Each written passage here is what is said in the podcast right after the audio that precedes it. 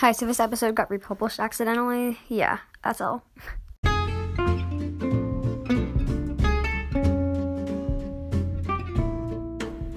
Hello, and welcome to another episode of The Moonpool, where cats of all clans gather together as one.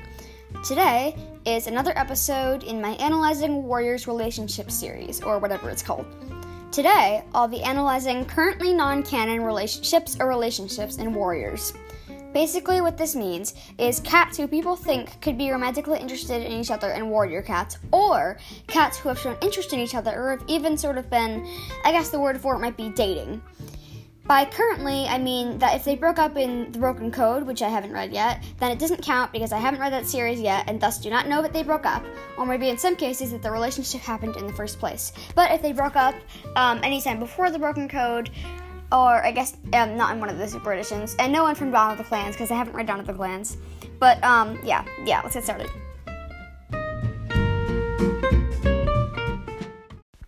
So the first relationship I will analyze is that of Squirrelflight and Ashfur.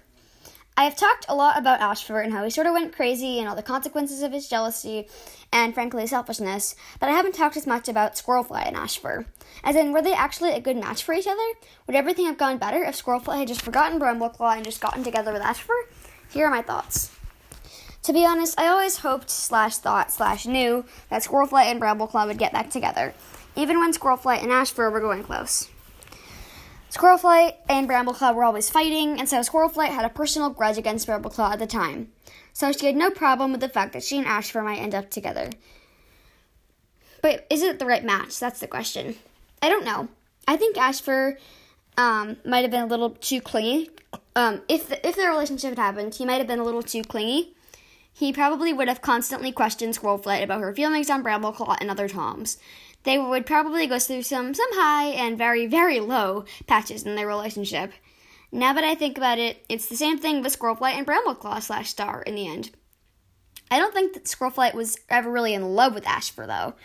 Honestly, Ashfur should have let go of that a long, long time ago. It's not in his control who does or doesn't love him. He should just live his life and get over it, in my opinion, because he would have been a lot happier if he was able to do that back when Squirrelflight and Brambleclaw got together again for the first time. And that's what I think about Squirrelflight and Ashfur.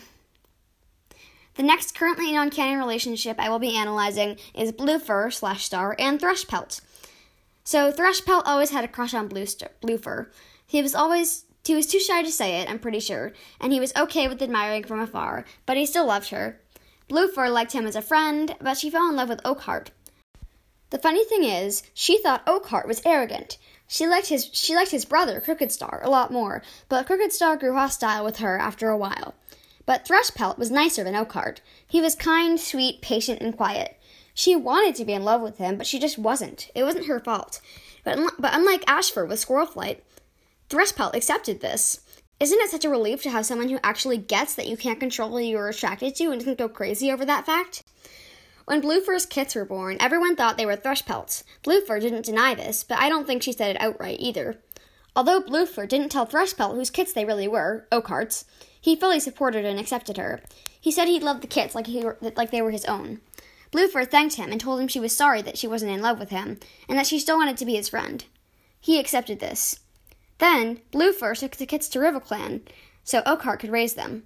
She did this because she knew it was her destiny to become leader of ThunderClan and she didn't want Kits to get in the way. She also didn't think that Th- Sunstar, the ThunderClan deputy, ThunderClan leader at the time, would choose her as deputy over Thistleclaw, the other possible deputy if she had Kits.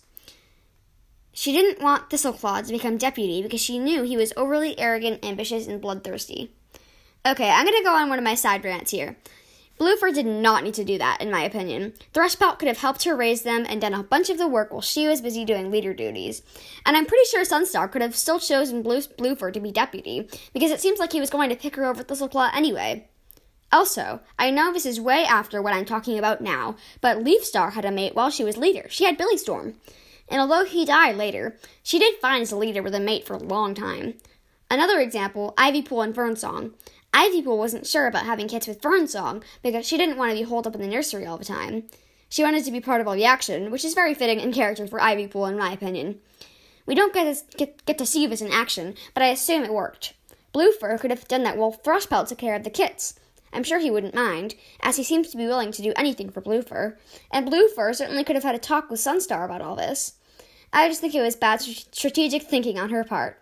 I think it was a combination of the pressure put on her by Goosefeather, the slightly crazy medicine cat who keeps telling her that she must focus on being a leader, and also partly her own ambition, sort of egging her on in the background. But really, you should have thought that through, Bluefur.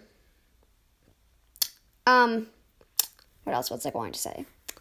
Darn it. Oh, yeah.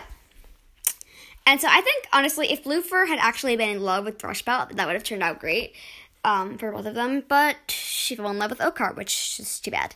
So that's what I, that's my that's my thoughts. anyway, the next relationship I want to analyze is Lionpaw and Heatherpaw, who later became Lionblaze and Heathertail. Okay, in my opinion, these two have sort of a teenage romance. When Lionpaw is an apprentice, he and a she-cat from WindClan, Heatherpaw, get into a relationship. They start meeting in the secret tunnels beneath the ground of ThunderClan and WindClan. These tunnels are ancient, and they were built by cats long ago who lived in this area. I don't I don't know why I'm dragging out the sounds of certain words, but it's fun. Anyway, Lionpaw and Heatherpaw started meeting there and mostly just played around. They made their own made-up clan called Dark Clan. Heatherpaw was Heatherstar and Lionpaw was Lionclaw in this sort of role play. It was mostly just for fun, although there was some love stuff going on. Wow, look at me with the fancy descriptions. Love stuff going on. Anyway, Lionpaw loved Heatherpaw's smoky heather blue eyes, as I think they're officially described. Once, Lionpaw and Heatherpaw got caught in the tunnels together, but they still actually they got caught when they were still meeting just on the border, but then they moved to the tunnels to be more secret. they still kept meeting in secret. But then Tigerstar um, told Lionpaw in a dream to stop meeting with Heatherpaw if he wanted to be a good warrior. He told Heatherpaw this, and she got mad and left. So, this relationship was short and I guess sort of sweet. I don't think these two would have lasted long, and as Heatherpaw and Lionpaw became Heathertail and Lionblaze, they would have had to make an important decision about whether to stay together or break up. And the better, better decision would probably be breaking up. I don't know, but I would think so. So, yeah, those are my thoughts on Heatherpaw and Lionpaw. The next currently non canon relationship I will be analyzing is Crowpaw and Feathertail. And oh boy, I just remembered that I already analyzed this relationship in another episode, so I'll make this quick. I honestly really like this relationship. For some reason, people think that this was just a sort of teenage romance, like Lionpaw and Heatherpaws was. But seriously, these two were in love. They were seriously considering continuing their relationship, but then Feathertail had to ruin it by dying. What's up with that, Feathertail? I honestly sort of wish that these two had stayed together. I think maybe Crowfeather would have been happier with Feathertail than with Leafpool. I don't know. That's all I have to say about these two. If you want more, go check out my episode about analyzing romantic relationships in warriors. The last currently non-canon warriors relationship I'll be analyzing is Spottedleaf and Firepaw slash Heart slash Star. So when Firepaw first came to ThunderClan, he and Spottedleaf, the medicine cat, grew sort of close. They weren't quite in love, but they might have grown closer as they got older. I made an episode about what might have happened if Spottedleaf hadn't died. Maybe they would have gotten together. I really, really would not like that. I like Firestar and Sandstorm way better. Also, for some reason, whenever Spottedleaf is around, the narrator is talking about how good she smells, which is just weird. It's always saying things like Firestar drank in Spottedleaf's sweet scent. Why is he drinking it? I know that cats sort of taste the air, but they don't drink it. That's just sort of creepy on Firestar's part. Anyway, get over it, Spottedleaf, is what I say. The end. Case closed. Episode over.